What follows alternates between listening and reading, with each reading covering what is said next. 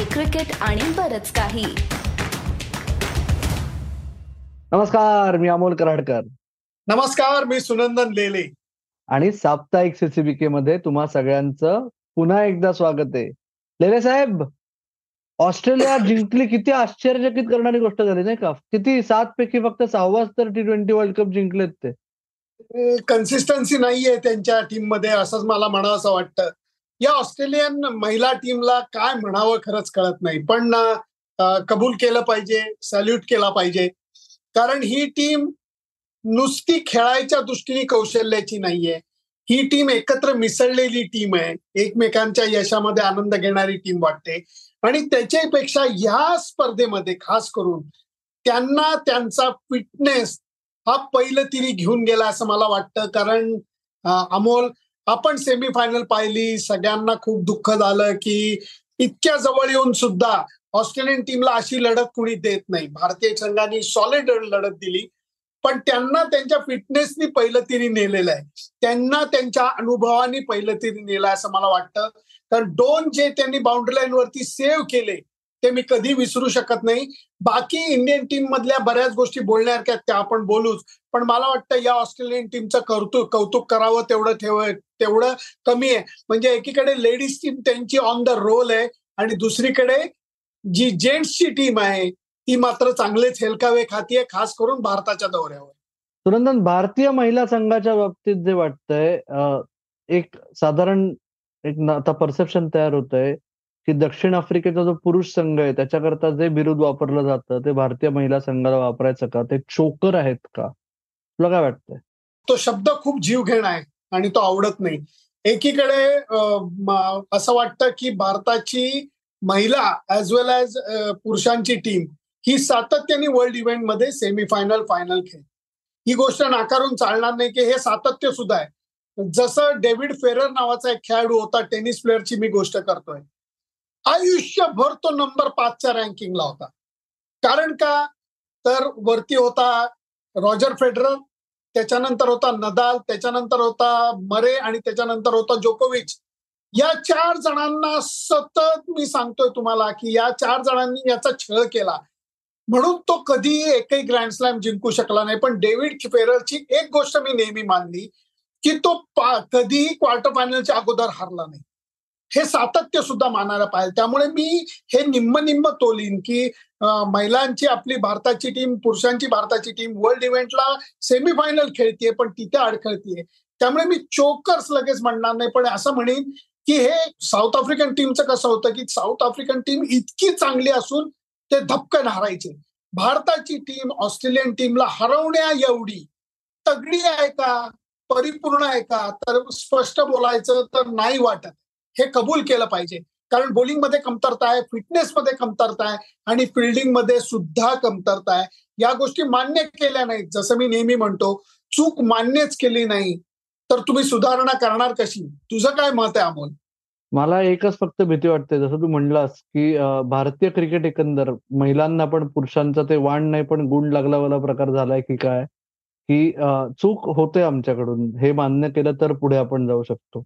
जसं आत्ता तरी भारतीय महिला क्रिकेट या झोनमध्ये आहे की आम्हाला शक्य तेवढं आम्ही सगळं केलं, पण दुर्दैव, तर ते दुर्दैवावर ढकललं तर मग काही नाही होऊ शकत. एवढंच मला फक्त आत्ता महिला क्रिकेटच्या बाबतीत वाटतंय. पण तू जे म्हणलास बरोबर उलट होतंय नाही का, की ऑस्ट्रेलिया आणि भारताचा महिला संघ आणि ऑस्ट्रेलिया आणि भारताचा पुरुष संघ आणि वेगळ्या रंगातील कपडे. किती चान्स वाटतोय तुला सुनंदन? तू पोचलायस आता इंदोरमध्ये. इंदोर स्पेसिफिकली आपण नंतर येऊ, पण उरलेल्या दोन पैकी एक टेस्ट मॅच न हरणे, म्हणजे आपण सिरीजच्या सुरुवातीला चर्चा करायला सुरुवात केली होती की भारताला वर्ल्ड टेस्ट चॅम्पियनशिप मध्ये नक्की करण्यासाठी काय करावं लागेल प्रवेश, तर आत्ता अशी अवस्था आहे की भारत अजून एक मॅच जिंकला, तिसरी टेस्ट मॅच जिंकला भारत, की भारत शंभर टक्के पोचला. ऑस्ट्रेलिया जर दोन्ही टेस्ट मॅच उरलेल्या हरले तर त्यांना इतर मालिकांवर डोळे लावून बसावं लागणार आहे की नक्की आपण पोहोचणार आहे ना. तर ते ऑस्ट्रेलिया साध्य करू शकते का वर्ल्ड टेस्ट चॅम्पियनशिपची फायनल? ते साध्य करतील, तडमडत काय होईना साध्य करतील, कारण समोरच्या बाजूला ज्या दोन टीम आहेत की ज्यांच्याकडे त्यांना नजर ठेवायला लागेल, त्यांना जी कामगिरी करून दाखवायची ती माझ्या मते तरी आत्ताच्या क्षणीला त्यांच्या अंगाबाहेरची आहे असं माझं मत आहे. कदाचित ते चुकू शकतात. परंतु ऑस्ट्रेलियन टीम मध्ये उलटा पालट्या झालेल्या आहेत. म्हणजे त्यांच्या ॲस्टन आगर भारताच्या दौऱ्यावरती आला पण राईट फ्रेम ऑफ माइंड मध्ये नाही म्हणून तो खेळला नाही. त्यांनी ट्रॅव्हिस हेडला पहिल्या टेस्ट मॅच मध्ये खेळवलं नाही. त्यांनी काय म्हणतात त्याला बऱ्याचशा चुका ज्या झालेल्या आहेत, एक लेफ्ट आर्म स्पिनरला ते अचानक घेऊन आले, एकदम त्याला खेळवलं. या सगळ्या गोष्टीने आता पॅट कमिन्स त्याच्या आजारी आई सोबत थांबलेला आहे. कदाचित कदाचित असं होऊ शकतं की जे मी पहिल्या मागच्या पॉडकास्टच्या वेळेला आपल्याला म्हणलं होतं की ऑस्ट्रेलियन टीमचा कप्तान पॅट कमिन्स हा भांबावलेला भेदरलेला ससा झालेला होता. त्याला भारताला अटॅक कसं रोखावं हे कळत नव्हतं. भागीदारी चालू झाल्यानंतर त्याला ती तोडण्यासाठी फील्ड अरेंजमेंट मध्ये कित्येक वेळेला अक्षरशः म्हणजे खूप उघड तो करत नव्हता, पण तो स्टीम स्मिथ हातवारे करत होता की अरे काय फील्ड लावली. कारण एका वेळेला तर तो रॅनशॉ बॉलिंग करतोय आणि शॉर्टलेगला त्यांनी फिल्डर लावला होता, जे मी मागच्या वेळेला बोलून दाखवलं होतं. आता त्याच्या अनुपस्थितीमध्ये स्टीव्ह स्मिथ कॅप्टनशिप करणारे, हा कदाचित एक बदल ऑस्ट्रेलियाला थोडासा चांगल्या स्थितीत घेऊन जाईल. अर्थातच कॅमरून ग्रीन आणि स्टार्क परत येत आहे, याचाही मोठा परिणाम होणार आहे. हे नाकारलं नाहीच पाहिजे, कारण अखेर जे आत्ता बघायला मिळत आहे ते म्हणजे रिव्हर्स स्विंग वरती स्टार्क भर देतोय. जेव्हा एखादा left arm pace bowler over the wicket ball टाकतो, तो हवेत बाहेर जातो आणि पडल्यानंतर थोडासा जरी आत आला तरी त्याचा मोठा परिणाम हा बॅट्समनला सहन करायला लागतो. हे विसरायला नाही पाहिजे. पण तरीही हे कितीही जरी मी म्हणलं तरी आत्ताच्या घडीला तरी ऑस्ट्रेलियन टीम हे स्वतःला उचलण्याचा प्रयत्न करतायत. ते किती उचलू शकतील हे मला शंका आहे, कारण अखेर परत एकदा हे जे ग्राउंड आहे हे फिरकीला साथ द्यायला लागलं तर भलेभल्यांची भंबेरी उडते. बरोबर. आणि म्हणजे दुसरा मुद्दा की तू जे म्हणलास की ऑस्ट्रेलिया स्वतःच काय करू शकतात, तर त्याच्याकरता काय त्यांना परत एखाद्या कुठल्या तरी असामान्य वैयक्तिक कामगिरीवर, ज्याला आपण मराठीत काय म्हणतो इंडिव्हिज्युअल परफॉर्मन्स, त्या एका इंडिव्हिज्युअल ब्रिलियन्सच्या बळावर त्यांना थोडीशी तरी उभारी मिळू शकते अशी आता अवस्था आहे. त्या परिस्थितीत पहिल्या दोन मॅचेसमध्ये एवढी माती खाल्ल्यानंतर आठवड्याभराचा ब्रेक हा फायदेशीर जास्त ठरू शकतो का जास्त अवघड होऊ शकतं त्याच्यामुळे? अरे या दोन्ही उदाहरणं मी पाहिलेली आहेत की एकदा हा आठवड्याभराचा ब्रेक हा अंगाशी येऊ शकतो, कारण लोक त्या फ्रेम ऑफ माइंड मध्येच नसतात की धडना प्रॅक्टिस करावीशी वाटते, धडना सुट्टी करून मजा करावीशी वाटते. सतत असं ते गिल्टी फिलिंग येतं आणि त्याच्या उलट जेव्हा तुम्ही जिंकलेला असता तेव्हा सगळाच मूड हॅपी असतो. भारतीय संघाचं असंच ट्रान्सफॉर्मेशन पुण्यातली टेस्ट मॅच हरल्यानंतर झालेलं मी पाहिलेलं आहे. पाहिलेलं आहे म्हणजे थोडासा मी त्याच्यात इन्व्हॉल्व्ह होतो म्हणून. पण त्यावेळेला अनिल कुंबळेनी कुठे कुठे काय ते तुमचे मित्र सुधांशी पुरोहितांच्या इकडे, आणि त्याच्यानंतर भारतीय संघाने काय कमबॅक केलं हे आपण सगळं पाहिलेलं आहे. त्यामुळे अशा घटना घडण्याचं प्रमाण हे खूप खूपच विरळ असतं. भारतीय संघाने ऑस्ट्रेलियामध्ये जाऊन पहिली टेस्ट इतक्या मोठ्या फरकानं हारली होती, त्याच्यानंतर परतावा केला आणि त्याच्याबद्दल आपल्या मित्रांनी पुस्तकही लिहिलं, आता ते प्रकाशितही झालं. या सगळ्याच गोष्टी म्हणजे कमाल आहेत. त्यामुळे या सगळ्या अर्थाने हा आठवडाभराची गॅप ही कधी कधी तारक ठरू शकते, कधी कधी मारक ठरू शकते, असं आहे की नाही? Exactly exactly. आणि आपण ऑस्ट्रेलियन मित्र आहेत आपले, पण आपण केटर करतोय विशेष भारतीय ऑडियन्सना. भारतीय संघाचं काय, येस दोन मॅचेस जिंकलेत, सामना हारायची शक्यता नाहीये, पण परत तेच काही इंडिव्हिज्युअलच्या कामगिरीकडे सगळ्या भारतीय क्रिकेटचं लक्ष आहे. तर त्यांच्या बाबतीत काय वाटतंय तुम्हाला? म्हणजे अर्थात आता तरी शुभमन गिल खेळणार, कारण हा संघात आहे पण उपकर्णधारपद त्याच्याकडून काढून घेतलेलं आहे, त्याच्या जागी कोणाची नेमणूक नाही झालेली. पण ही क्लिअर इंडिकेशन आहे की शुभमन गिलला खेळवायचं म्हणून त्याच्याकडे उपकर्णधारपद नाही. असं इंडिकेट करण्यापेक्षा त्याला चिमटा काढला हे नक्की की बाबा रे तू तुझी कामगिरी सुधार आणि योग्य वेळी सुधार. परत तीच गोष्ट आहे की चूक कबूल केली नाही तर सुधारणा होऊ शकत नाही. भारतीय संघ नेहमी म्हणत राहतो की nothing wrong, is batting well in the nets.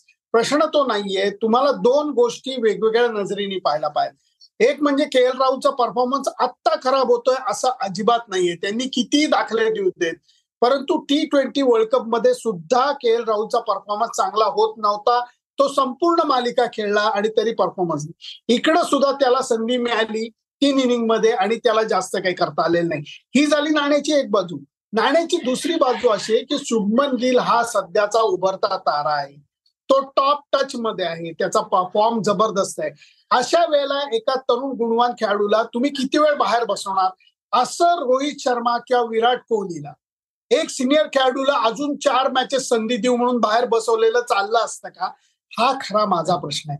राग के एल राहुल वरती किंवा कोणावरती असायचं काहीच कारण नाही, कारण खेळामध्ये परफॉर्मन्स कोणाच्या हातात नसतो, त्याच्यावरनं आपण दूषण देत नाही, हे पहिल्यांदा लक्षात घ्या. परंतु एका गुणवान खेळाडूला तुम्ही इतका वेळ बाहेर बसून तुम्हाला परवडणार आहे का? असं त्याला न्याय देणं बरोबर वाटतं का? हा खरा प्रश्न.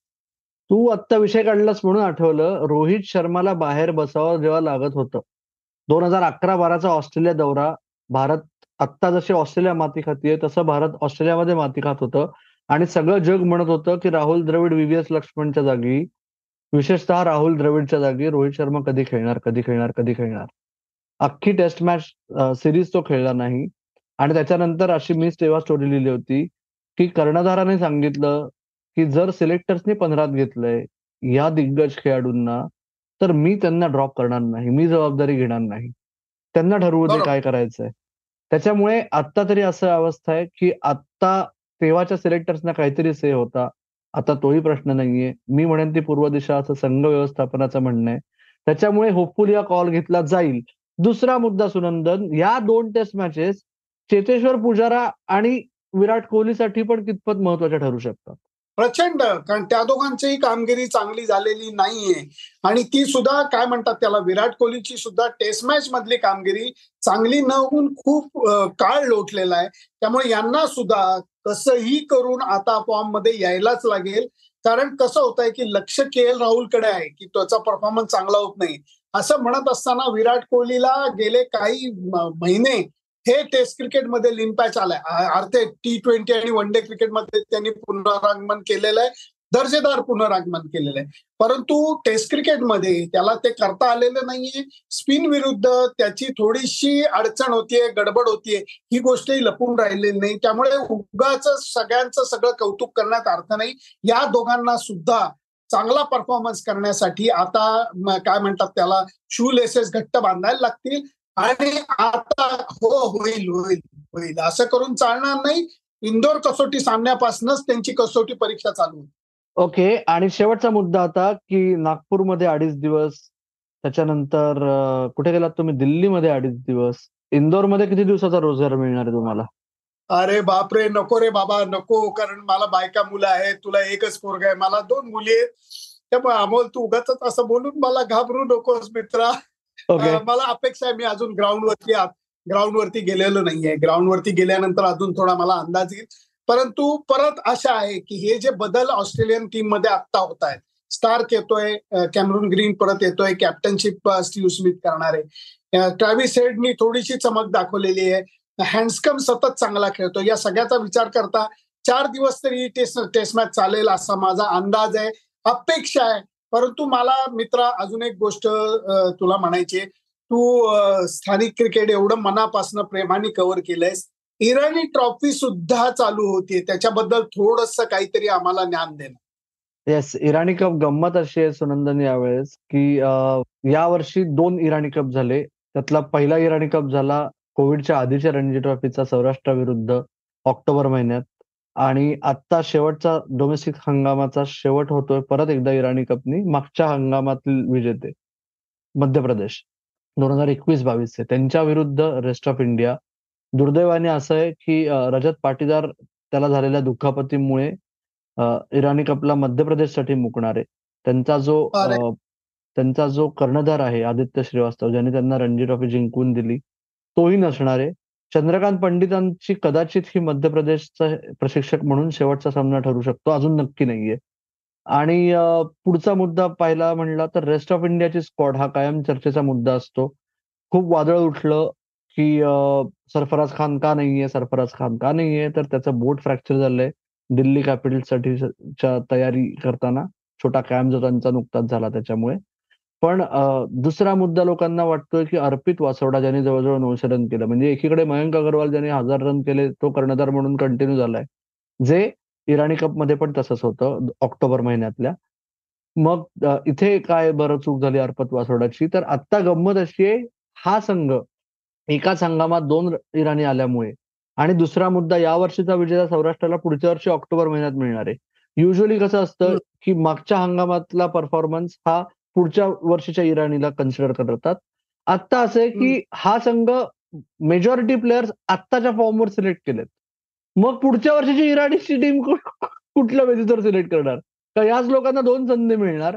पण हे असले प्रश्न गौण असतात भारतीय क्रिकेटमध्ये, बरोबर? त्याचे प्रश्न फक्त आपण विचारू शकतो, त्यांना सगळं माहिती असतं. त्यांना अगदी म्हणजे संपूर्ण सगळ्या गोष्टी अगदी पूर्ण माहिती असतात आणि त्याच्याबद्दल कॉन्फिडन्स असतो. परंतु हा माणूस थोडीशी गडबड करेल आणि अमोल कराडकर दिसतो तेवढा अजिबात सभ्य नाही. निदान मी दिसताना चॅप्टर दिसतो, हा दिसताना तसा दिसत नाही. पण एक गोष्ट मी दर्शकांना सांगू इच्छितो, एकीकडे सुनंदन लेले इंदोरच्या उन्हामध्ये टेस्ट मॅच कव्हर करायला लांबचा प्रवास करून आलेला आहे आणि दुसरीकडे अमोल कराडकर हा रे, व्हिडिओ रेकॉर्ड करतोय, ते सुद्धा ताजमहाल हॉटेलच्या पंचतारांकित हॉटेलच्या छानशा रूम मध्ये राहून तो हे रेकॉर्ड करतोय. आणि दुसरी गोष्ट म्हणजे जसं त्याचं इथलं काम संपेल, तो काम आहे वगैरे असं म्हणतोय, ते सुद्धा मला माहित नाही खरं काय खोटं काय. त्याच्यानंतर तो गोव्याला चाललेला आहे आणि हे तो स्वतःच्या तोंडाने सांगत नाही. मला खरोखर राग यायला लागला. तू चाललायस की नाही गोव्याला मला सांग. येस, पण कामासाठी चाललोय ना. हो, तुमचं ते काम आमची ती सुट्टी असंच आहे तुमचं, बरोबर आहे, बरोबर. तुमची जिंदगी सॉलिड आहे ना, लंबी.